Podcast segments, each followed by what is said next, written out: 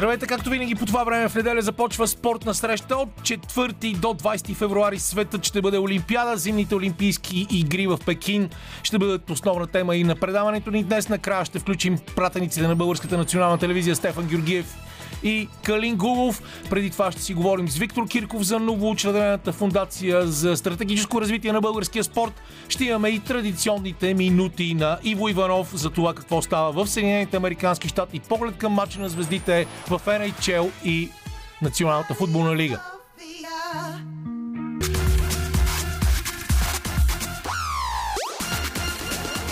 Спортна среща с Камена Липиев на когото колкото и бързо да говори, все не му стига времето. Камен Липиев ще бъде с естествено страхотната подкрепа на Лилия Големинова, която винаги ни радва с най-новата музика и чисто новото парче на Red Hot Chili Peppers Black Summer, което излезе само преди няколко дни.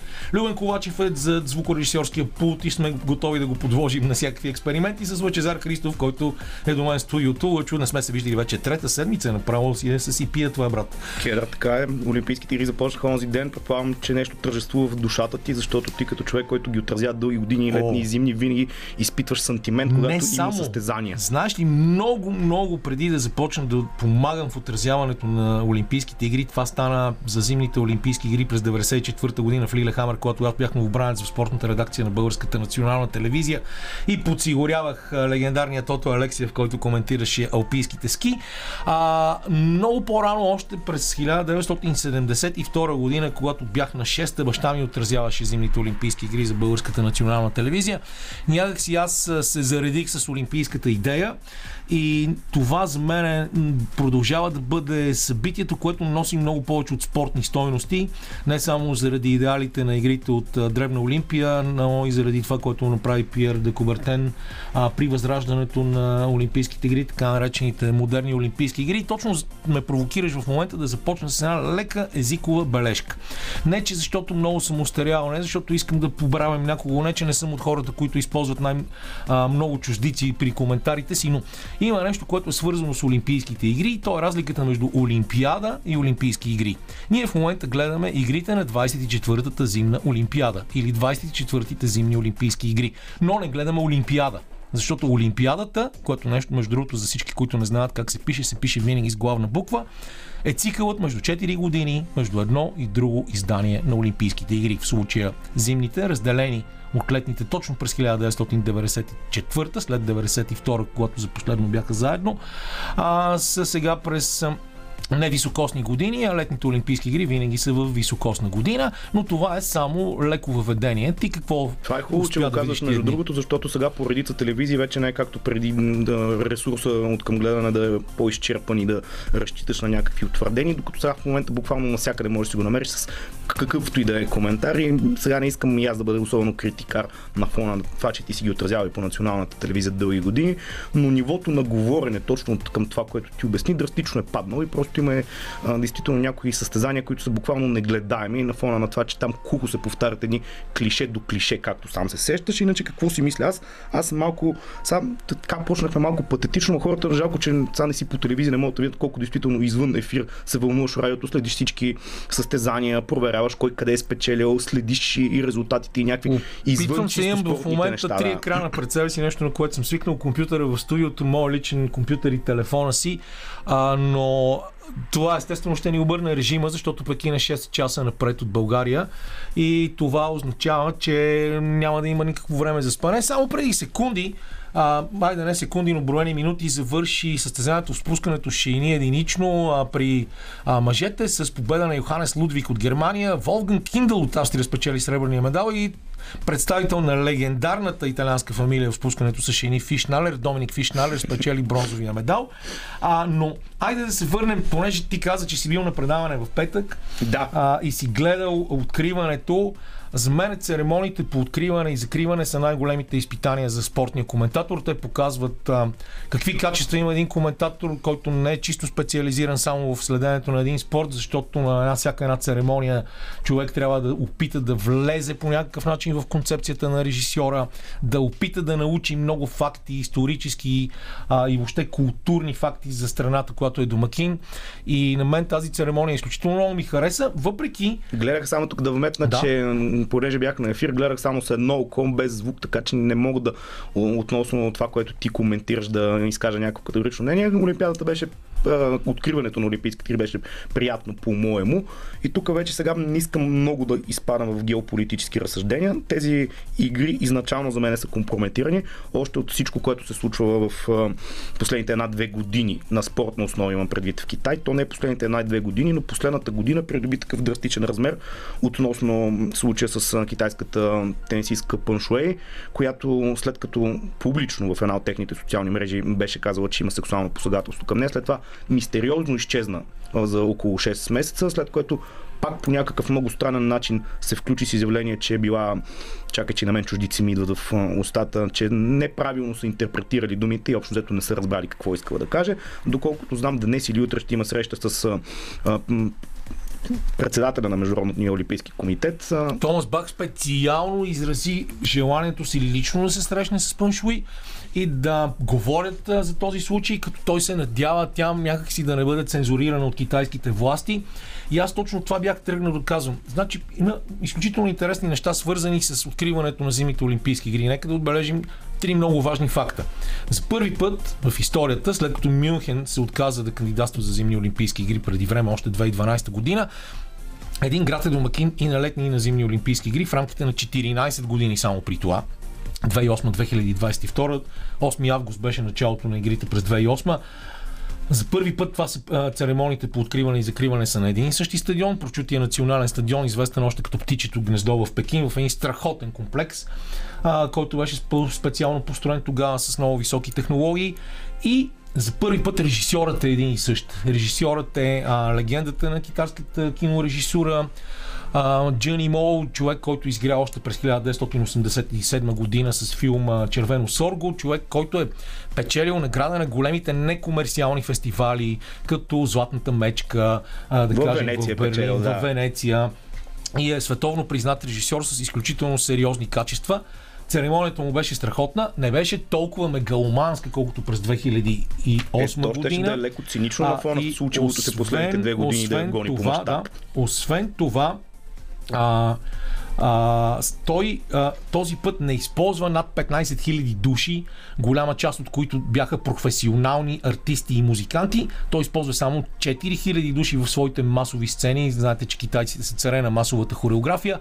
И по, нито един от тях не беше професионалист. Това бяха ученици, студенти и работници от а, района на Пекин и а, съседния град, който също е в района на домакинството на Олимпийските игри. Това, което мога да видя до момента и в края на предаването ни, всъщност ще дискутираме с двамата пратеници на българската национална телевизия в Пекин, Калин Гулов и Стефан Георгиев, а, е какви са условията за самите спортисти, как се провежда това в а, този COVID балон и какви са техните впечатления от съоръженията, защото те благодарение на това, че българите започнаха своето участие и в биатлона, и в ски скоковете, и а, в спускането с шини, за което стана дума преди малко, където естествено предимно участваме на олимпийския принцип, а, за това, което те са видели от съоръженията до момента и какви са преките им впечатления. А, самия факт, че те до момента дори не нямат китайски телефони ще трябва да се а, свързваме с тях през Viber, е достатъчно красноречиво доказателство и за това, че много спортисти и официални лица бяха посъветвани за, на, на, за това да не си носят личните телефони, да не използват много приложения от социалните мрежи. Не да. случайно и аз имам приложението WeChat инсталирано в телефона си, което е китайско не знам какво да кажа. Няколко неща си мисля, които да допълня, да нахвърлям и аз в този ред на мисли, за които ти говориш. Спомена в рамките само на 14 години, не просто една и съща държава, един и същи град приема летни и зимни олимпийски игри. Мен като цяло знам, че повсеместно церемонията на 2008 се счита за най-доброто откриване на олимпийски игри. Аз мятам, че беше доста помпозно на моменти. Моето скромно мнение е, че 2012 година Дани Бой удари всички в земята. Беше леко, леко, даже не съвсем леко мегаломанско 2008 на откриването им. Аз Сидни винаги си имам сантимент, може би, защото тогава съвсем като дете, въпреки че засече онова легло с да. водата, помниш. Аз също имам сантимент към Сидни, защото това беше, бяха първите Олимпийски игри, на които а, участвах директно на място. Да, Бях там в екипа на Аз съзирам малко такова политическо лицемерие относно полубойкота на, тази, на тези игри в Пекин, които се провеждат в момента. Още от Доналд Тръмп, когато твърдо, още докато им беше президент на американците, топра по масата и каза, че те категорично ще бойкотират игрите, защото Китай, цитирам, не е свободна държава. А в крайна сметка казаха, спортистите ще ги пуснем, дипломатите няма да отидат, те ще бойкотират. Не знам кои са по-важните за едни Олимпийски игри, но тогава извинението и по-голямата част от извиненията, които чувам от западните държави, са, че не можеш да лишиш от нали, един човек, който се е трудил 4 години за един такъв момент, не можеш да го лишиш от него само заради политически неразбори и неясноти. Нещо, което, окей, може би чисто човешки план има своите така логични доводи, но от друга страна, ако твърдо искаш да вземеш някаква политическа позиция, още повече на фона на всичко, което се случва и изострянето на конфликта по уста Русия, Европейски съюз, НАТО, Съединени щати и в тази ситуация според мен би бил един доста категоричен на извън спортно ниво, глобален а, такъв момент да покажеш категорична позиция в а, случая, защото единственият лидер световен, който в момента се намира или не знам Путин, освен ако не си е тръгнал, но онзи ден имаха среща с Си Джинпин. Той беше единственият човек, който на Точно политическо тази ниво тема ти уважи. предлагам да продължим след като си пуснем една песен, защото разбира се и аз имам мнение по нея. Айде. Това парче на Том Гринен отбелязахме края на първите 15 минути на нашето предаване, но обещахме да говорим и за церемонията и въобще за политическата ситуация. А, току-що нашия звукорежисьор Любен Ковачев даде една много рационална идея и тя беше всички спортисти да се явяват в такива компрометирани политически игри. А, в а, само с под олимпийския флаг, за да останат техните постижения, техните имена да бъдат а, записани в историята, но официално страните да не участват. А, между другото... Това не е лоша а, идея, между другото. Господин Путин, чието име ти спомена преди малко, е човекът, който до този момент два пъти е нарушавал свещеното олимпийско примирие. Знаем, че още от времената на Древна Елада а, всички войни са спирали по време на Олимпийските игри. Те тогава 2008 имаше конфликт в Грузия. 2008 беше конфликта в Грузия, 2014 беше анексията на Крим и големите събития с доста жертви в Киев. Така че надяваме се, че сега няма да има много влизане в Украина. Китайците, въпреки красотата на тази церемония, за която говорихме 11 600 квадратни а, а, не, 11 600 метра лед повърхност, нещо е такова. Сега квадратни метра ние сме е доста огромно не, не, на стадиона. Да, а, да а, беше за лед, а, страхотна красота, много, много високи технологии, перфектни изпълнения, но там има една история, в която един от а, хората, които носиха Олимпийски огън, е представител на уйгурското мълцинство и китайците са обвинени много, много сериозно, че са политизирали церемонията, защото те са атакувани в последните години не само а, заради тая пресна история с Паншуй, но и с това, че те нарушават категорично правата. Миналата седмица в събота 150 с Весела Владкова говорихме за това. Тя беше се свързала с един страхотен немски професор, ветеран, 73 годишен професор Гебауер, който каза, че според него единствените чисти от политика издания на Олимпийските игри са били след военните, т.е. Антверпен 1924 и Хелсинки 1952. Като знаем, че Олимпийските игри се политизират брутално, особено след тези две издания на зимни и летни в една и съща страна, Гармиш Кирхен и Берлин през 1936 независимо от великолепното творчество на Лени Рифенштал, перфектно направените документални филми, тогава Адолф Хитлер, разбира се, използва това, за да пропагандира своята национал-социалистическа партия. Самата щафета за предаване на Олимпийския огън е измислена от Йозеф Гьобелс, а, не, не толкова непопулярния цар на пропагандата в а, тази тогава фашистска държава, нацистска държава. Да, ние сме си говорили с тези за филма на и всъщност който тези, е гениален като цяло, но... Това преплитане на политиката и спорта, за съжаление, е неизбежно. И а, това наистина е много, много гадна история, защото в момента Олимпийските игри много често се използват за пропаганда и сега, когато много хора казват, Китай не трябваше да получава това домакинство. Альтернативата беше а, една от бившите съветски републики. Алмати или нещо е такова беше другия кандидат, който остана на финала. И като се замислим, причината за това отново идва от Русия. От игрите в Сочи, мегаломанския проект, който тогава изхарчи стряскащо много пари, над 220 милиона долара или нещо такова, много повече отколкото всички олимпийски игри до момента. Тогава излязоха много, много доклади за това, че доста от тези пари са били освоени от присъдружни фирми, близки до правителството на Русия. И въпреки това направиха страхотни неща в Сочи. Аз трябва да ти кажа, че и комплекса, където в момента се провеждат стартовете за Формула 1 в района Адлер, близо до Сочи. И всичко, което направиха в Роза Хутор, независимо от подигравките за туалетни и всичко останало, беше на много високо ниво. Но тази политическа сянка стои и е крайно време но това ми се струва невъзможно, може би само пожелателно да се отървем от това нещо. И не случайно се стигна до този политически бойкот, в който официални представители на много страни не присъстват там на трибуната по време на откриването, е, ние пратихме, разбира се, министъра на спорта Радостин Василев заедно с Стевка Костадинова, но за тяхното посещение ще си говорим в последния половин час на предаването с момчетата, които се срещнаха лично с тях вчера. Да, аз докато ги разкажа всички тези работи, се замислих за. Аз много ги разхвърлям, в защото в за толкова кратко игри. време не мога много сериозно да, да ги подредя и ге, исторически, и геополитически, ако искаш, защото. Да, мисля, че първата, да. между другото, след Втората световна война е 48 в Лондон, не uh-huh. Хелзинки 52, uh-huh. но това просто просто така ми хрумна. Така е, да, но 52-а, според въпросния професор Ге Бауер, е тази, която е лишена от политика и пропаганда. Аз пък точно си мисля, че след политическите, може би са били най-политически натоварените, защото тогава имало даже още една такава свръх възбуденост да покажеш на света след една голяма тежка катастрофа, каквато безспорно една голяма продължила 3-4 години война, че нали, общото обединение за мир е валидно, но то точно тогава е било най-голямото разделение и равно погледнато тогава Чърчил произнася първите, говоря за след Втората световна война, първите думи за студената такава идваща. Така че мисля, че като се позамисля, може би никога не е имало, дори тези най-древните Олимпийски игри, никога не е имало, без да са били чисто по някакъв начин обвързани с политика разбира се, годините това нещо се видоизменило за добро или за лошо. По-скоро смятам, че е за лошо към момента това, което виждаме, защото в момента живеем в едно свръх политическо коректно общество, което на всяко едно ниво има едни определени граници, които не могат да бъдат преминати. Те вече са се превърнали в едни такива догми, които аз съзирам в много от модерните практики, които се случват на Запад, някакъв неоконсумол, който едно време сме го изживявали тук, но това е съвсем дълга и отделна тема за китайската тенисистка пъншове, понеже ти спомена отново искам да кажа две думи, че не си довърших в началото мисълта.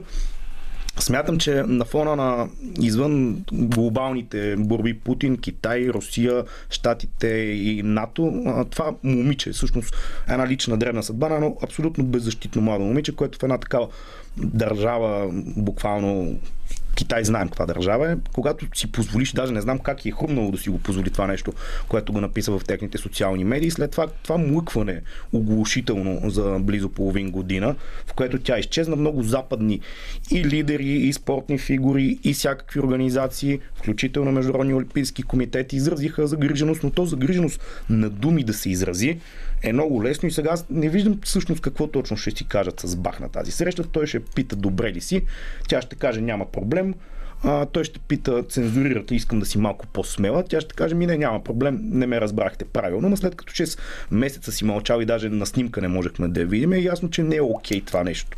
То, да. Дори в държава като нашата да направя една смешка, някой на 23 години младо момиче, ако си отвори устата, бързо може да млъкне. Представи си в Китай как се млъква. И а, като говорим за всички тия неща, само да ти кажа, че аз цитирам вече няколко пъти един много интересен случай с турския баскетболист Енес Кантер, който а, даже посветихме с Иво Иванов 15 минути в нашото предаване преди няколко месеца. Да, помня. А, когато той, той е получи американски паспорт и вече се казва Енес Кантер Фридъм. Та той е един от хората, които много, много шумят около неспазването на правата на уйгурското мълцинство в Китай.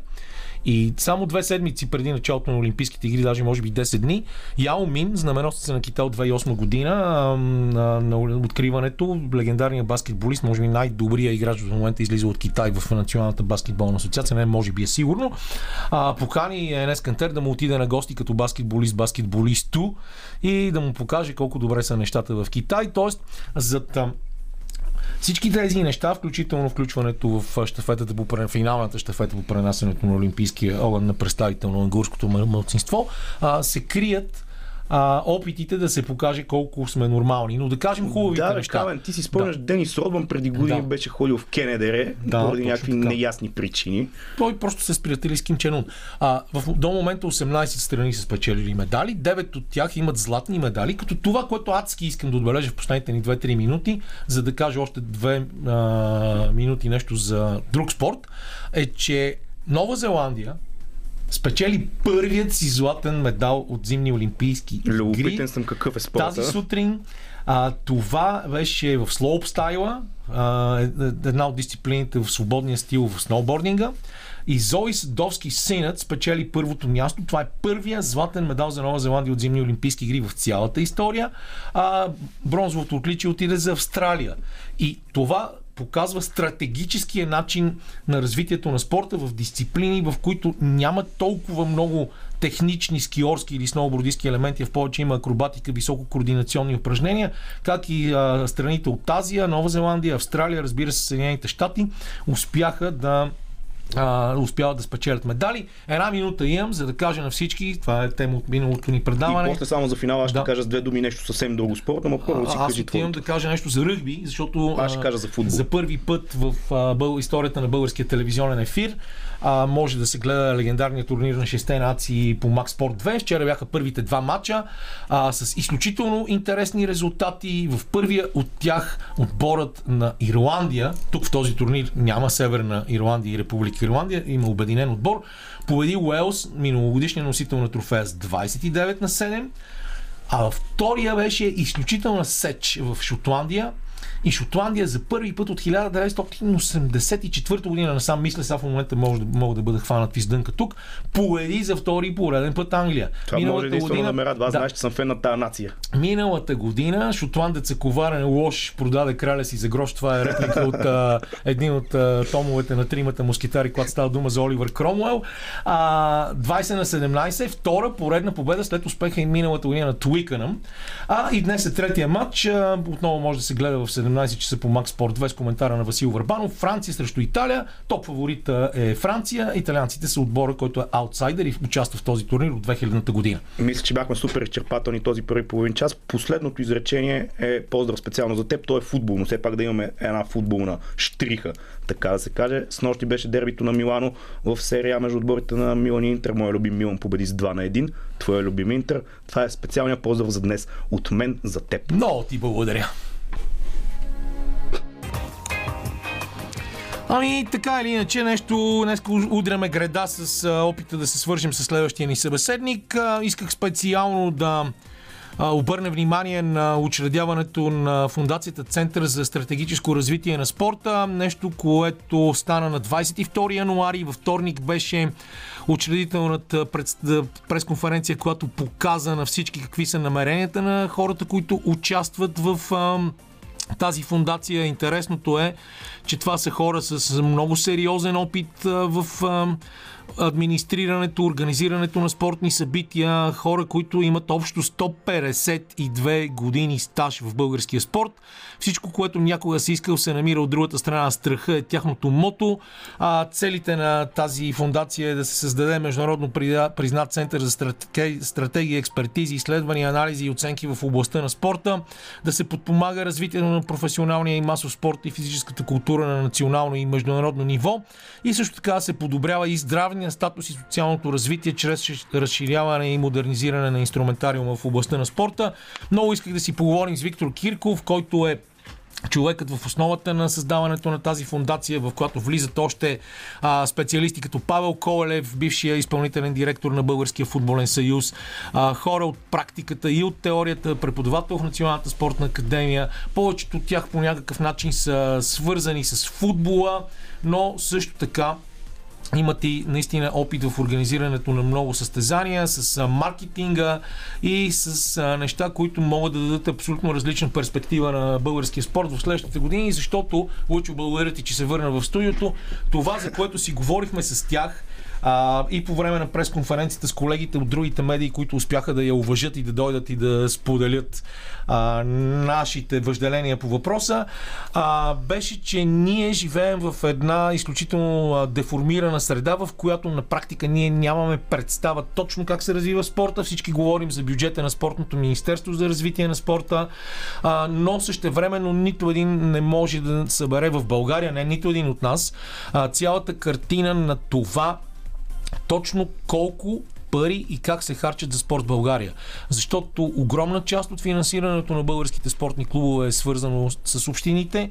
А, имаме в Министерството на образованието и на науката пари, които се отделят за спорт и никой не може да си представи каква е сумата, ако се консолидира този бюджет и как могат да се използват парите за, точно за стратегическо развитие на спорта, за разширяване на основата на тази прочута пирамида, на която, благодарение на която се а, създава спорт като цяло, прави се естествения отбор и съответно съответно се селекционират най-добрите спортисти. Система, която при нас съществуваше преди 10 ноември, след това беше бързо разрушена, без да се използват полезните неща от предишната практика, а в момента се опитваме някакси да я градим отново и не случайно на тези зимни олимпийски игри, които са основната ни тема днес. Естествено имаме само 16 спортисти, 8 от които са представители на един единствен спорт биатлона. Това обаче не им попречи вчера а, да не се представят добре в смесената щафета, която очаквахме с много а, голяма надежда, защото нашите две момичета бяха толкова слаби, че бяха затворени с една обиколка и мъжете ни Димитър Герджиков и Владимир Илиев не успяха дори да стартират, защото последните два поста отидоха на кино. Като говорим за тези резултати, да кажем, че това състезание беше спечелено от Норвегия след невероятен последен пост на Йохане Стигнес Био, който Излезе трети след последната осма стрелба, но с невероятно представяне в последното спускане преди финала успя да изпревари отборите на Франция и Русия, които съответно завоюваха сребърните и златните медали. Още един път поглед към таблицата към по класиране, на класиране по медали. Норвегия на първо място с два златни и един бронзов медал. Швеция с два златни. Русийския олимпийски комитет с най-много медали. Пет, но един златен, два сребърни и два бронзови. Четвърто място за Германия, благодарение на тази титла в шините, за която с която започнахме предаването, а Австралия с един Златен и един бронзов медал се намира на шестата позиция след Нидерландия. Нидерландците и холандците ще спечелят естествено най-много златни отличия в състезанията по бързо пързаляне с кънки. Аз ако започна да говоря за стратегиите в български спорт, който ти започна като тематика, хубаво да си ги казваме тези неща о време, но ти самия спомена нещо много важно. Сега никой не прави реклама, естествено, на това, което се е случило преди 89-та година, но все пак е имало някакви изградени добри практики, които са били разрешени през годините и сега, както ти казаш, се опитва да се открие топлата вода на ново, но аз мятам, че това не е просто валидно за спорта като изолирана дейност и функция. Това нещо може да бъде сказано и с пълна сила за образованието, може да бъде казано а, с пълна сила за здравеопазването. Изобщо за всяка една сфера у нас може да бъде казано, че няма цялостна дългосрочна, краткосрочна, средносрочна и каквато се сетиш срочна визия за развитието на еди какво си. Например, бюджета за култура продължава да бъде под 1%, което е нещо абсолютно без еквивалент в границите на Европейския съюз и на цяло, като цяло на Европа, защото знам, че има държави, които са извън Европейския съюз, имат поне процент бюджет за култура. Всичко това го казвам, защото смятам, че просто е доказателство, че спорта не прави изключение от всяка една от всичките тези сфери, които са ни в нашия живот. Бъркотията е така направена, че да трябва нещо дълго време да бъде разчиствано, да не използвам други термини, които бяха придобили давност за изминалата една година, че да бъде построено наново. И сега, ако примерно дам м- така аналог с една Унгария, защото знам, че тя в момента също не е пример за най-демократично развиващата се като процеси вътре в нея държава, но факт е, че Виктор Орбан, дали заради пропаганда или заради нещо друго, е налял супер много пари в спорта. Там се изградиха и като стадиони, отделна пък съвсем тема е дали държавата трябва да изгражда стадиони, изобщо това е нейната функция, но там спорт е добре структуриран, явно запазвайки си някакви традиции. Последната, последните летни олимпийски игри имаха десетина златни медала. Общо взето на, нашото постижение от село.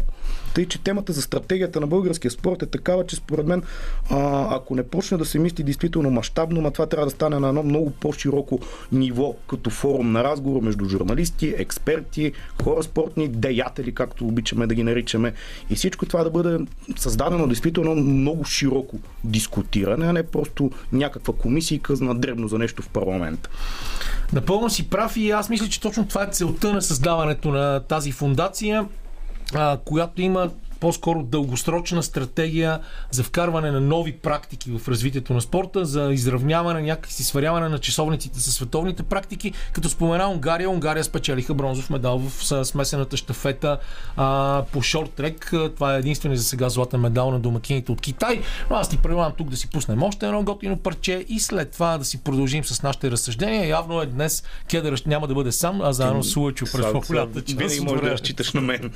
И сега за какво да си говорим? Пак за а, политика, или за това какви интересни неща други се случват на Олимпийските игри, защото... Аз ще те питам за Олимпийските игри да, няколко неща. Преди малко ти казах за тази победа на отбора на Норвегия в на смесената щафета в биатлона и се оказва тук, че има изключително интересна история, в която Марта Озбо Заланд, която е една от най-добрите биатлонистки в света, е загубила ключова, много важна част от нейната пушка по време на състезанието и физиотерапевт от Словения а, е успял успял да намери нещо, което е помогнало тя да продължи състезанието. Това се, тук се цитира информация, която чета в момента на Прима Виста от... А, м?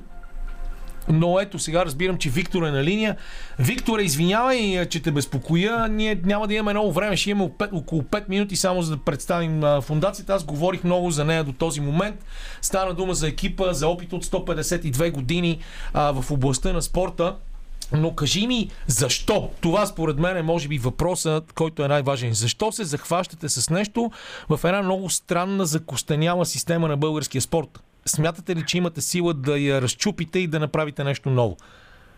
Здравейте на слушателите на Радио София. Определено имаме силата, защото екипът е страхотен, екипът има изключителен опит в сферата на спорта, а нуждата е наистина огромна от това да се структурира българския спорт и да се развива с стратегия, а не просто да се прави нещо на парче. Има нужда от медиаторство, от посредничество между спортните организации в България и между държавните институции, бизнеса и потребителите на, на спортни услуги. Така че считаме, че ние бихме могли да осъществим това посредничество това медиаторство с именно съзнанията и опита, който сме натрупали до момента. Вече имаме запитвания от различни федерации, имаме предложения за партньорство от чужбина, а имаме буквално днес се навършват точно един месец, откакто се срещнахме за първи път с нашия екип. Да, вие учредихте фундацията на 22-я. В вторник имахме удоволствието заедно да представим пред медиите, т.е. говорим за едно бебе, което дори не е минало първите си 40 дни, още няма погач. Да, да. И а, това, което на мен ми се иска да, да те попитаме, ти каза партньорство с федерации, просто озрял ли е момента, а, в който ръководителите на спорта в България осъзнават, че са нужни а, промени в а, ситуация, в която ние като че ли а, все по-ще продължаваме да а, тънем в прекрасната носталгия по миналото? Ами ако до момента те са получавали пари на готово под някаква форма, дали от държавата, дали от общината, дали от бизнес организации, на които им е спуснато отгоре да ги финансират. В момента имаме изключителна изключителен недостиг на средства, които ще бъдат предоставени на спорта. Виждате, че с новото управление на държавата бяха отрязани всички източници на държавно финансиране, специално в футбола. Общините в момента са в огромен недоимък във връзка с скъпите, скъпите цени на суровините и на електроенергията. А, и първото нещо, което ще отрежат като финансиране, със сигурност е спорта. Също време много от бизнес, бизнес организациите а, нямат доверие в а, българския спорт и от а, тази гледна точка а, наистина самите организации са стигнали до извода, а, че трябва да предприемат нещо. А, те не знаят какво да предприемат, не знаят как да го направят, затова тук е и нашата роля да им помогнем. Те да се трансформират по начин, по който а, да бъдат а, припознати а, като идеологически самишленици от първо от потребителите на спорт а, и след това от бизнес организации като потенциални партньори, които могат да покрият техните критерии за правилно управление на вложените инвестиции. А, има два въпроса, които ми идват, но съжаление трябва да ми отговориш доста кратко на тях. Единият е първо, а, не загубиха ли сами, благодарение на свои неадекватни действия в последните години, доверието на голяма част от бизнеса българските спортни организации? И другото е, не е ли назрял момента отново, след като първо това беше отменено, да имат данъчни облегчения за спонсорите? Със сигурност трябва да има данъчни облегчения, доколкото виждам има такава нагласа в а, новото управление на държавата. А, а това дали да, самите спортни организации загубиха доверието, да, това е абсолютно така. А, те продължиха а, да действат а, като модел на комуникация а, с да кажем, в социалистическия модел, който а, имаше до преди 30 и няколко години, а, а същевременно не успяха да, да изградят а, нови бизнес умения, с които да могат да привличат а, нови партньори и нови потребители, поради проста причина, че а, те не осъзнават вероятно все още, че имаме две загубени поколения, Z и Алфа, а, а сме на път да загубим и трето.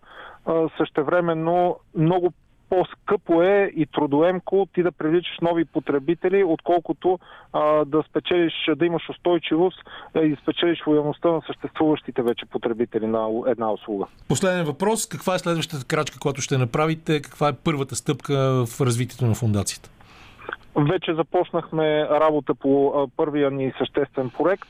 Това е едно изследване сред най-големите бизнес организации в, България с, които, с което проучване да, да разберем всъщност какви са а, техните а, нужди за работа с а, спорта, за инвестиции в спорта, какви критерии, на какви критерии трябва да отговаря българския спорт, за да може а, да да, да бъде атрактивен за бизнес организациите в страната. Много ти благодаря, пожелавам успех, запазвам си правото в някъде следващите седмици да направим един по-подробен разговор. Доктор Виктор Кирков, председател на новоучредената фундация за стратегическо развитие на българския спорт в ефира на Радио София. Ние сега прекъсваме след 17 часа, както винаги са минутите на Иво Иванов. А аз не съм забравил, че трябва да ви разкажа историята на Полона Клеменчич и Юла Хафнер, които помогнаха на Норвегия да спечели първо, първото си злато в Пекин. love you. Съединените щати водят на Швейцария с 7 на 0 в началото на втория част на спортна среща днес в турнира по хокей при жените. Ние естествено запазваме Олимпийските игри в Пекин като основна тема на предаването. След малко обаче Сиво Иванов ще си говорим за матча на звездите в Националната хокейна лига, за матча на звездите в Националната футболна лига, който е тази вечер от 22 часа и двете събития са в Лас Вегас. Разбира се, ще оставим и половин час на пратениците на Българската национална телевизия в Пекин, за да ни споделят своите впечатления, така че останете с нас до 18. Спортна среща с Камена Липиев. Лилия Големинова често ме предизвиква с Брайан Адамс, който е леко мек влиян агент, но може би защото Канада е страната на хокея, пък той е канадец. Иво, здрасти, ти пък си в Съединените Американски щати и както винаги след 17 часа си говорим с теб.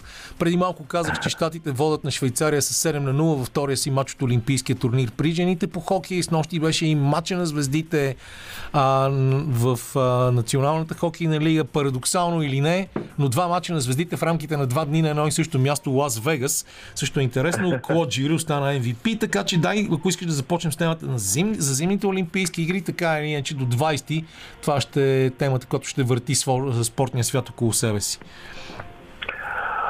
Ами да, Олимпиадата започна и а, колкото и да е странно камене, тук се а, следи с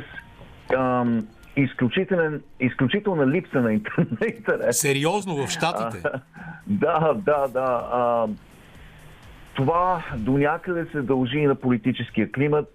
А, сигурно сте вече сте говорили за това. Да, започнахме точно с това. Около 15-20 да. минути отделихме дори за политическите оценки в церемонията, уйгурския да. човек, който носеше олимпийския огън, това, което беше определено от много хора за страхотно лицемерие. А, въобще, интересни времена. Китай е китайска поговорка, но наистина това е проклятие да живееш в интересни времена, защото много трудно можеш да правиш анализи и да, да си мислиш, че си прав. Все по-често се колебаеш дори в собственото си мнение. Такава е ситуацията. Да, така и щом вече а, сте навлезли в детайл в тази тема, може би няма нужда да се впускаме. На нас винаги ще ни е интересно ти какво мислиш по въпроса, естествено.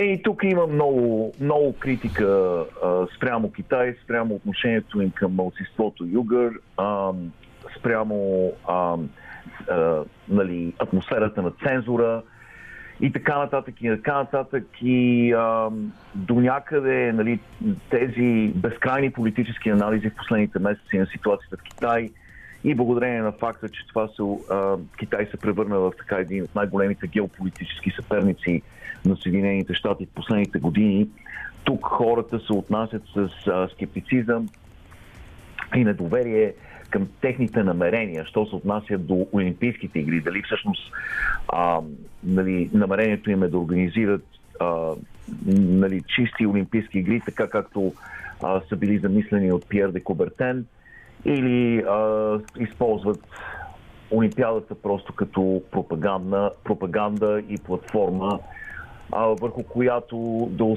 да разпространят своите виждания а, и политически намерения. Така че това е една от причините. Другата причина, разбира се, е, че самият американски отбор не е особено силен а, и не очаква кой знае какви медали от тази Олимпиада. А, нали, в сравнение с минали години а, има крачка назад, са направили сноубордистите, а, вече знаеш, няма Ялин Зивон, а, всички надежди... Е, има Микаела Шифрин. Да, всички надежди на алпийските дисциплини са вложени в един човек и а, това до някъде е отнело от интереса на а, зрителите в Съединените Американски щати към Олимпийските игри. А, в същото време имаме силен отбор по женски хокей, си, силни са и двата отбора, хокейни отбора. Има, а, имаме надежди в а, Съединените щати, имат надежди в а, кънките, в бягането. А, така че. Да, ние говорихме вече за страхотния жест, жест на Боуи а, при квалиф... да. националните квалификации. Това го говорихме преди две седмици с теб, но. Да. Така или иначе, да, в всичките предвиждания за Олимпийските игри, за резултатите от зимните Олимпийски игри, аз специално а, влязох в големите сайтове, които правят а, анализ на данни, като Grace Note, например. А, те смятат, че Съединените Американски щати ще бъдат на пето или на шесто Пето. място в класирането по медали с спечелени 22 медала, един по-малко да. от 2018, с горе-долу същите са предвижданията, предвижданията и за Канада, които пък имаха 29 медала а, в, в Пьонгчанг. Тук естествено лидер съвсем нормално е Норвегия, е Норвегия която тук предвижда, че ще спечели 45 медала при 39 през 2018. Норвежците в момента водят в косирането по медали, като те спечелиха два златни и един бронзов медал до момента, но днес не успяха в скиатлона да вземат медал, което също е много интересно. Да, Норвегия просто се превърна в чудовищна сила в зимните Олимпийски игри. Трябва да се изучава в учебниците а, методиката и начина по който една толкова малка държава като население успя да се превърне в могъща спортна сила. И то не само в зимните спортове, Кале. Норвежците са феноменални, произвеждат феноменални атлети и в летните олимпиади вече във всички спортове, така че много, много интересна е методиката на, на подготовка на тези спортисти и в зимната олимпиада, естествено, те се очаква да надхвърлят постиженията си в предишните две олимпиади, което само по себе си звучи невероятно, но а, действително много впечатляващо. Що се отнася до щатите, а, знаеш, че а, имаха много големи легенди в сноубординга, имаха а, много сериозни а, атлети в а, алпийските дисциплини. Просто, може би, минаваме през преход на генерациите в момента и а, нямаме толкова големи надежди тук в Съединените щати. А, но а, въпреки това а, има, нали, има интерес, а, просто не е като в предишните Олимпиади. А, за хокея ти спомена, че женският отбор води с 7-0 на Швейцария. Те действително имат много, много, много силен отбор, много добре а, балансиран. И знаеш, първия матч, а, предполагам сте говорили и за Брияна Декър. Не сме още, аз а, просто понеже да. знам, че с тебе мога да развивам тази тема за контузията на Брияна Декър в първата третина, а, просто не сме, не сме го говорили днес тук. Да, още в първия матч ам, звездата на отбора, а, капитанът на отбора, ам, тя е лепилото на отбора. Около нея тя е някакси а, съединителната тъкан а, между защита и нападение. И а, Бриана Декър е много важен играч. Още в началото, в първите минути а, на Олимпиадата, а, тя получи ужасяваща контузия.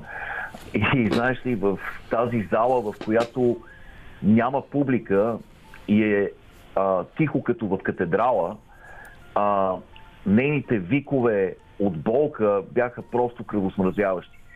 А, подбедрицата й беше натрушена на парчета.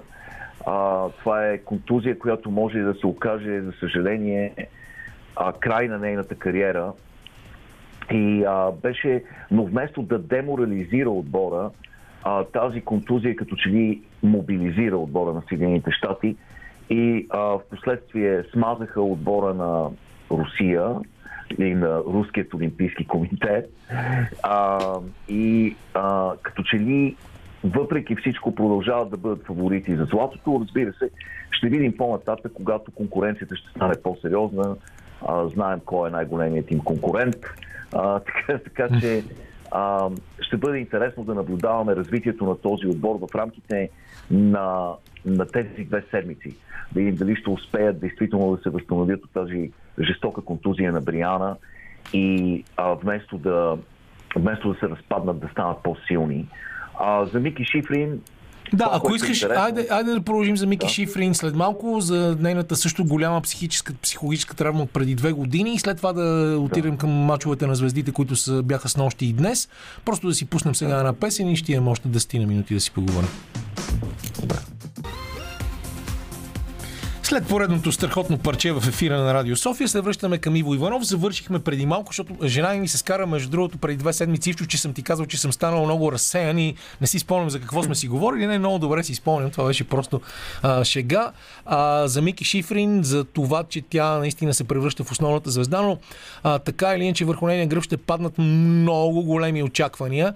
А, в момента резултатът стана 8 на 0 на хокейния матч. Штатите вкараха гол с номер 24 на виждам името на гърба, но гледам матча с голям интерес.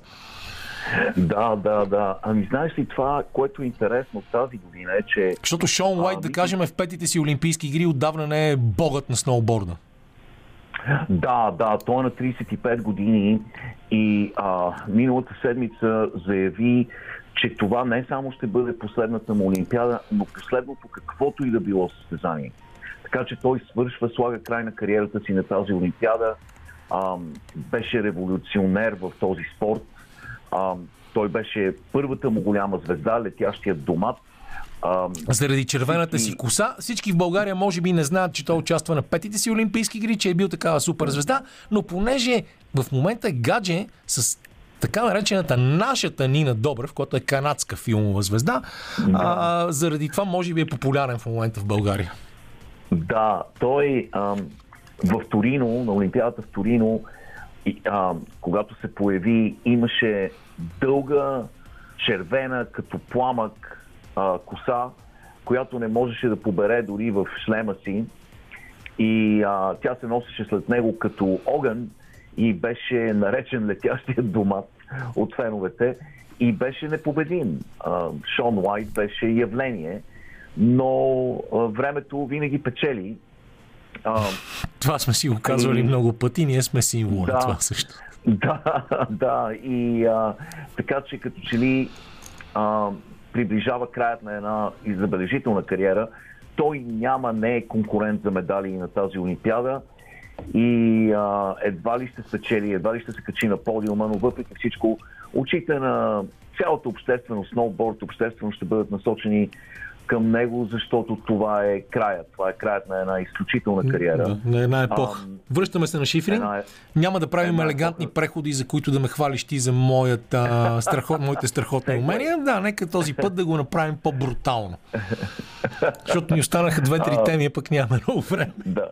Да, да, да. За Мики Шифрин само да кажем, че заяви преди два дена, че възнамерява да се включи във всичките шест дисциплини а, което Тя е... всъщност е единственият скиор на света в цялата да, история, да. който е печелил всичките 6 дисциплини. Да, да, да. В случая А, просто това ще бъде невероятно, ако успее да, да се качи на подиума във всички 6 дисциплини, ще бъде изключително постижение. За нея, знаеш ли какво е интересно, Камене?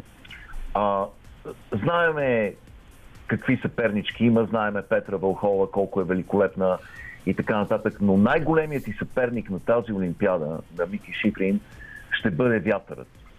Защото а, да, само Вятър- тук да вметна едно изречение. Да. Точно заради този вятър днес беше отложено спускането за мъже.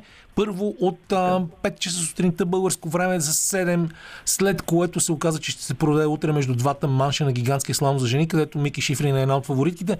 Просто това е най-големият проблем на иначе великолепно направените писти в планината в Китай. Но аз ако се отплесна на тази тема, ще загубим останалите си минути, затова те оставам да говориш ти. Да, да, да. А, тази планина действително е великолепна, но няма сняг на нея. Това, са, това е едно безкрайно море от а, кафяви хълмове и снегът е изкуствен и има колосален вятър. Тази планина е известна с изключително а, силният вятър. Повей, повей, Китнико ветра е песен на Йосиф Цънков. Много важно отклонение. Да. Но а, а, проблемът е, че Мики Шифрин, всички знаеме, че тя е много мъничка. Тя е ниска и лека. И за ниските и по-леки а, като килограми скиори и скиорки, вятърът е много по-голям, а, по-голям проблем. Особено дисциплини като спускането и гигантския слаум и супер G, където много често ти си във въздуха. И тя самата каза, понякога, когато излетя във въздуха и ме поеме вятър, вятъра а, се появи точно в този момент, аз съм абсолютно безпомощна. И най-важното нещо за един скиор в тази ситуация е неговото равновесие и равновесието става жертва на подобни, а, на подобни а, течения. И тя каза, че в случая на тази Олимпиада просто ще трябва да стискат палци. В даден момент, каза тя, просто трябва да стискам палци и да се моля. Така че ще видим какви са намеренията на вятъра спрямо Мики Шифрин на тази Олимпиада и дали ще й попречи а, да се качи на, на почетната стълбица във всичките 6 дисциплини. Две изречения за матча на звездите в хокея с нощи в Лас Вегас, 5 на 3 за Метрополитън срещу. Сентрал. Оливи, пардон, Клод Жиро, Оливия Жиро е футболист, MVP, капитана на Филаделфия, пред семейството си, два Да. гола. Да, да ти, ти спомена, че за първ път в историята две, два мача на звездите се състоят в един и същи уикенд, в един и същи град. Лас Вегас, където ще се проведе и пробол днес. А, това е в Националната футболна лига мача на звездите. А, що се отнася до мача на хокейните звезди, а, това, че е забранено на, на звездите от NHL да участват на Олимпиадата, помогна много за мача на звездите. Защото представи си, ако бяха на Олимпиада, колко щеше да се обезмисли цялото събитие. А, Метрополитън спечелиха отново за трети път последните 5 години, ако не се лъжа. А, 5 на 3 матча беше много атрактивен. А, Жиру а, Жиру беше неопазим. А, напълно заслужено му беше даден а, MVP на матча. И а, също така трябва да отбележиме а, и звездата на Devils а, а, Джек Хюс, а, който също много помогна. А, така че а, матчът беше, беше феноменален. Интересът в Лас Вегас беше страхотен. А, и Лас Вегас просто е най-подходящото място, според мен, за подобни събития, защото това е град, който не спи, това е град, който жадува за такива спектакли, а, които в крайна сметка нямат кой знае каква защита, не се играе кой знае каква защита, всичко е нападение, всичко е шоу, а, всичко е атрактивност, а, играчите правят неща, които не биха си позволили а, в обикновени условия, което общо взето е мотото на целия град. Да правиш неща, които иначе не би си позволил да правиш от дома. Това, което става в Вегас, остава в Вегас. Прочута поговорка. Става в Вегас. Дори, дори тигъра на Майк Тайсън знае това. Дори да, така че и този матч на звездите остава в Вегас за винаги. А, беше приключение. Ние сме големи любители на хокея с теб. А всеки човек, който е гледал хокей на живо, се е влюбил в този спорт. И е станал леко е... кривоглед. Да, да, телевизионното преживяване е едно нещо, но да си там и да усетиш тази скорост, да усетиш съскането на леда в близост до тебе, да видиш тези феноменални атлети, а, действително да следиш шайбата като топче за пинг-понг, което се лети с огромна скорост и да си дадеш сметка колко а, изключително труден е този спорт, е нещо, което пожелавам на всеки го. Всеки човек трябва да изпита а, хокей на лед на живо. А, в даден момент, ако имате възможност, направете го. Аз за първи път а, попаднах на Олимпийски хокей на лед а, по време на игрите в Ванкувър 2010 година. А, бях много доволен, защото отбора на Русия загуби, но няма значение. А, последни две изречения или три за това, което стана а, в НФЛ миналата неделя и ни донесе толкова много разочарование. Рамс да. за първи за, станаха втори отбор, който ще бъде домакин на Супербол който, да, в който участва да. след миналата година Тампа Бей, но Kansas City Chiefs се издъниха, загубиха от Cincinnati Bengals и имахме отново две страхотни драми. Да, да, да. А това, което беше най-шокиращо, загубата на Канзас Сити тук, на нашия стадион Arrowhead, беше необяснимата метаморфоза, през която мина нашата звезда Клотърбек от първото към второто полувреме. В първото полувреме, може би, беше най-силното полувреме, което е изиграл през живота си, което не можеше да допусне грешка. отбеляза три тачдауна, беше на път да отбележи четвърти и времето не, не стигна, но а, се появи през второто полувреме като абсолютно друга личност. Беше напълно неузнаваем, беше под всякаква критика. Той беше причината отбора да загуби. Той и само той. И а, особено, особено в да. последните ситуации, минута и 9 секунди да. оставаха до края на матча, когато им всички бяха готови за новия тъчдаун на Kansas City Chiefs и той направи две абсолютно безумни неща и после, да. след спечелен жреби в продължението, той отново загуби владението на топката и даде на Синсинати нападение, което доведе до победата. Наистина беше ужасно. След, да. след Грин Рипър изведнъж чао. 13 секунди в единия матч и 13 секунди в другия. Да, да, необяснима трансформация, която беше толкова шокираща, защото никога не го бяхме виждали в тази роля. Това е човек, камене, който, за който съществува прекрасната българска дума непокис. Това е човек, чиято психика не може да бъде нарушена от нищо. И никога до този момент не сме го виждали да се разпада по този начин. Така че а, имаше дори спекулации, че е претърпял някакъв комоциум в края на първото полувреме, защото хората просто не можеха да намерят обяснение за невероятно слабата игра и отбора да води с 21 на 3 в, а, така, към края на първото полувреме и да загуби в продължение, да не отбележи нито един тачдаун през втората част. А, това беше нещо, което никой, никой не можеше да, да си го обясни, но Джо Бърълс игра резонно, игра добре котърбека на Синсинати през второто по време, защитата им се стегна, успяха да се доберат до равенство в края на матча, успяха да, да победят всъщност, Канзас Сити изравниха в края и да спечелят в продължението и заслужават, въпреки че бяха аутсайдер. От началото на плейофите ги сочиха за аутсайдер, те не повярваха в това и държаха се мъжки и стигнаха на Супербол и сега отново са сочени за аутсайдер тъй като Лос Анджелис Ремс имаха нали, по-добра резултатност през редовния сезон, а и както ти спомена са на домаш, имат домашно преимущество. И въпреки това, нека не пренебрегваме Синсинати, които ам, въпреки своят статут на аутсайдер успяха да направят това, което беше смятано за невъзможно и са на Супербол. Ще бъде много интересно. Камене, а, за първ път от много години шоуто на полувремето се очаква от всички тук. Да, защото и... се включва ти предлагам, ние говорихме за това. Мери Джей Блайч, Кендрик Ламар да. и така нататък, наистина. Но за всичко това, за шоуто на полувремето, за цената на рекламите, за очакванията да. от Супербол, това ще бъде основната ни тема следващата неделя. Много ти благодаря, Иво. Сега кратко прекъсване и отиваме към Пекин. От Канзас към Пекин. Толкова голяма разлика във времето не сме имали. 14 часа. И сега продължаваме с интересната технологична връзка, която ще направим с пратениците на Българската национална телевизия в Пекин. Стефан Георгиев и Калин Гулов. А, момчета, здравейте! Много се радвам да ви видя, т.е. да ви чуя, макар че ви виждам само с маски в последните дни.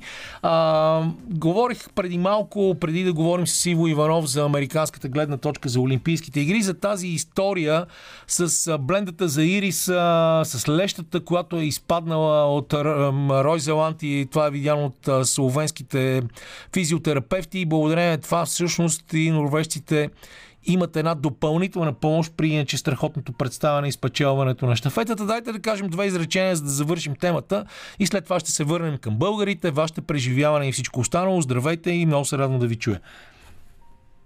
И ние, разбира се, се радваме. Добър вечер при нас на слушателите на Българското национално радио и Радио София. Ние, между другото, в, послед... в последните няколко дни си сътрудничам чудесно с БНР, просто защото а, изпращаме някои от а, така наречените синхрони на телевизионен език на радиото, за да могат и слушателите на БНР да са в час какво се случва най-вече с представянето на нашите. По въпроса, който ти ми зададе, аз имах възможността да бъда вчера на тази смесена щафета, първото състезание от биатлона и като за самото състезание мога да кажа, че беше страхотен старт на, за този спорт с естествено медалистите само в две секунди, страхотен Био са страхотни, всъщност Био, не само Йоханес Стигнес, но и Таре.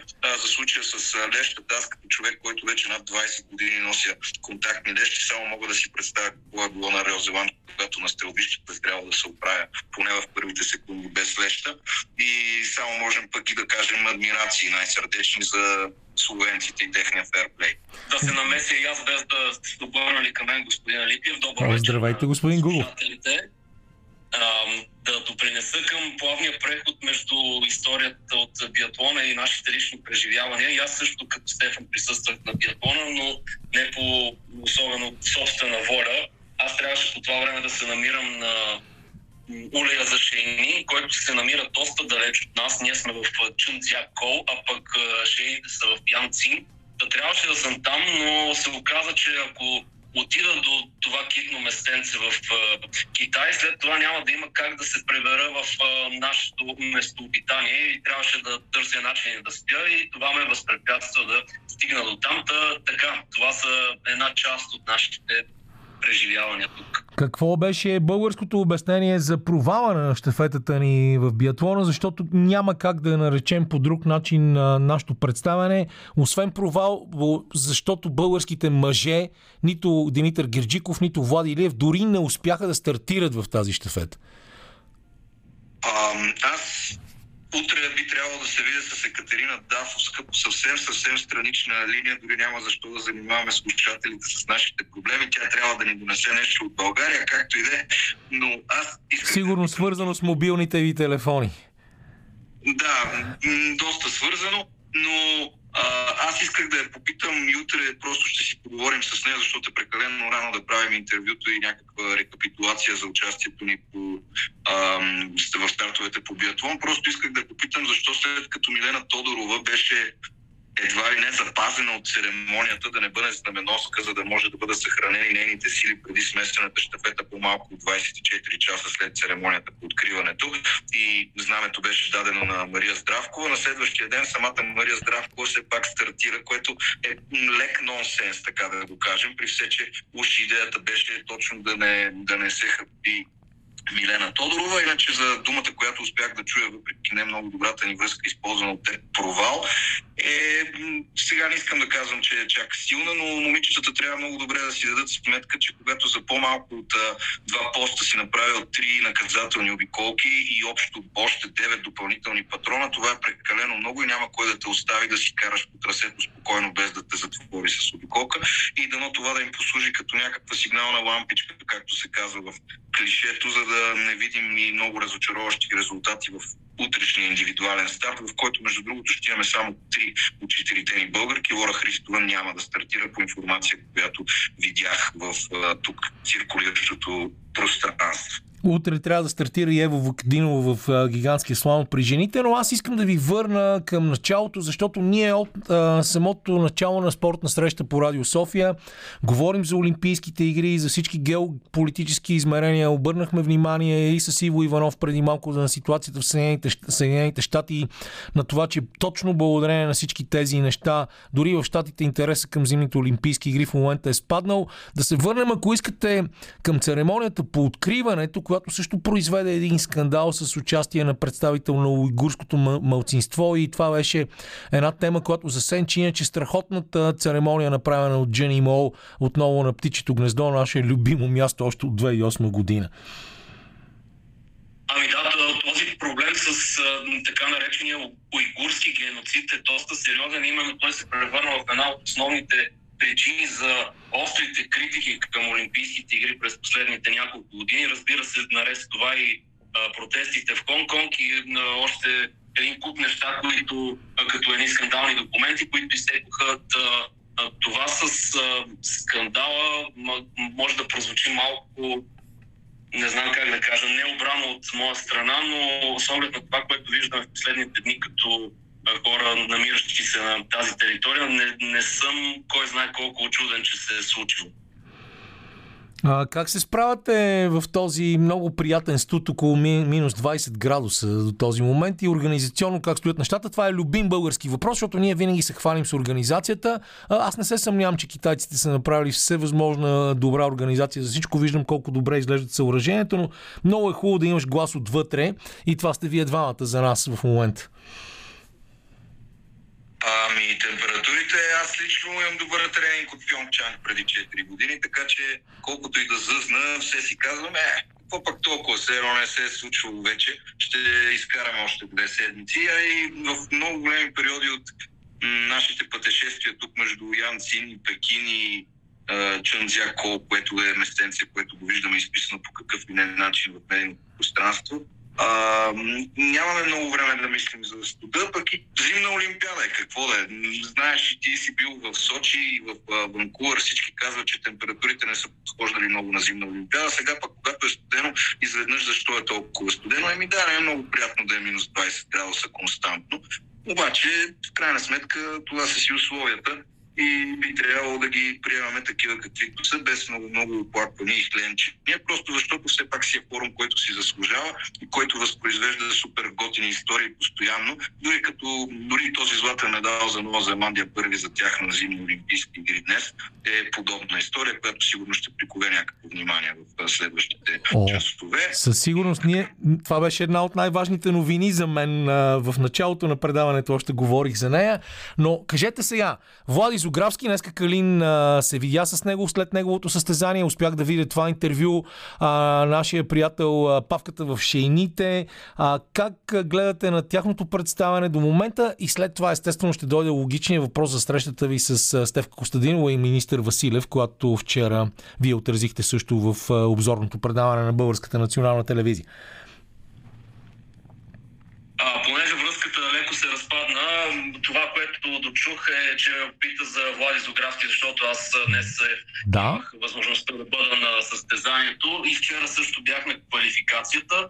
Днес в първи, след първия му опит направихме едно 30-40 секундно интервю и след опита му в финала, във всичките три появи пред нашата камера, ми направи впечатление, че Владо Зографски беше а, така разочарован от това, че не е успял да постигне това, което може по принцип да направи, че а, възможностите му са далеч по-добри. Загадна, че при отскока е имал грешка, загадна, че в а, скоростта има резерви и а, така видя се от него едно определено съжаление, че не се е представил по-добре и каза също нещо любопитно, че на своята трета олимпиада, която е тази в момента, се научи по-скоро, че трябва да има търпение.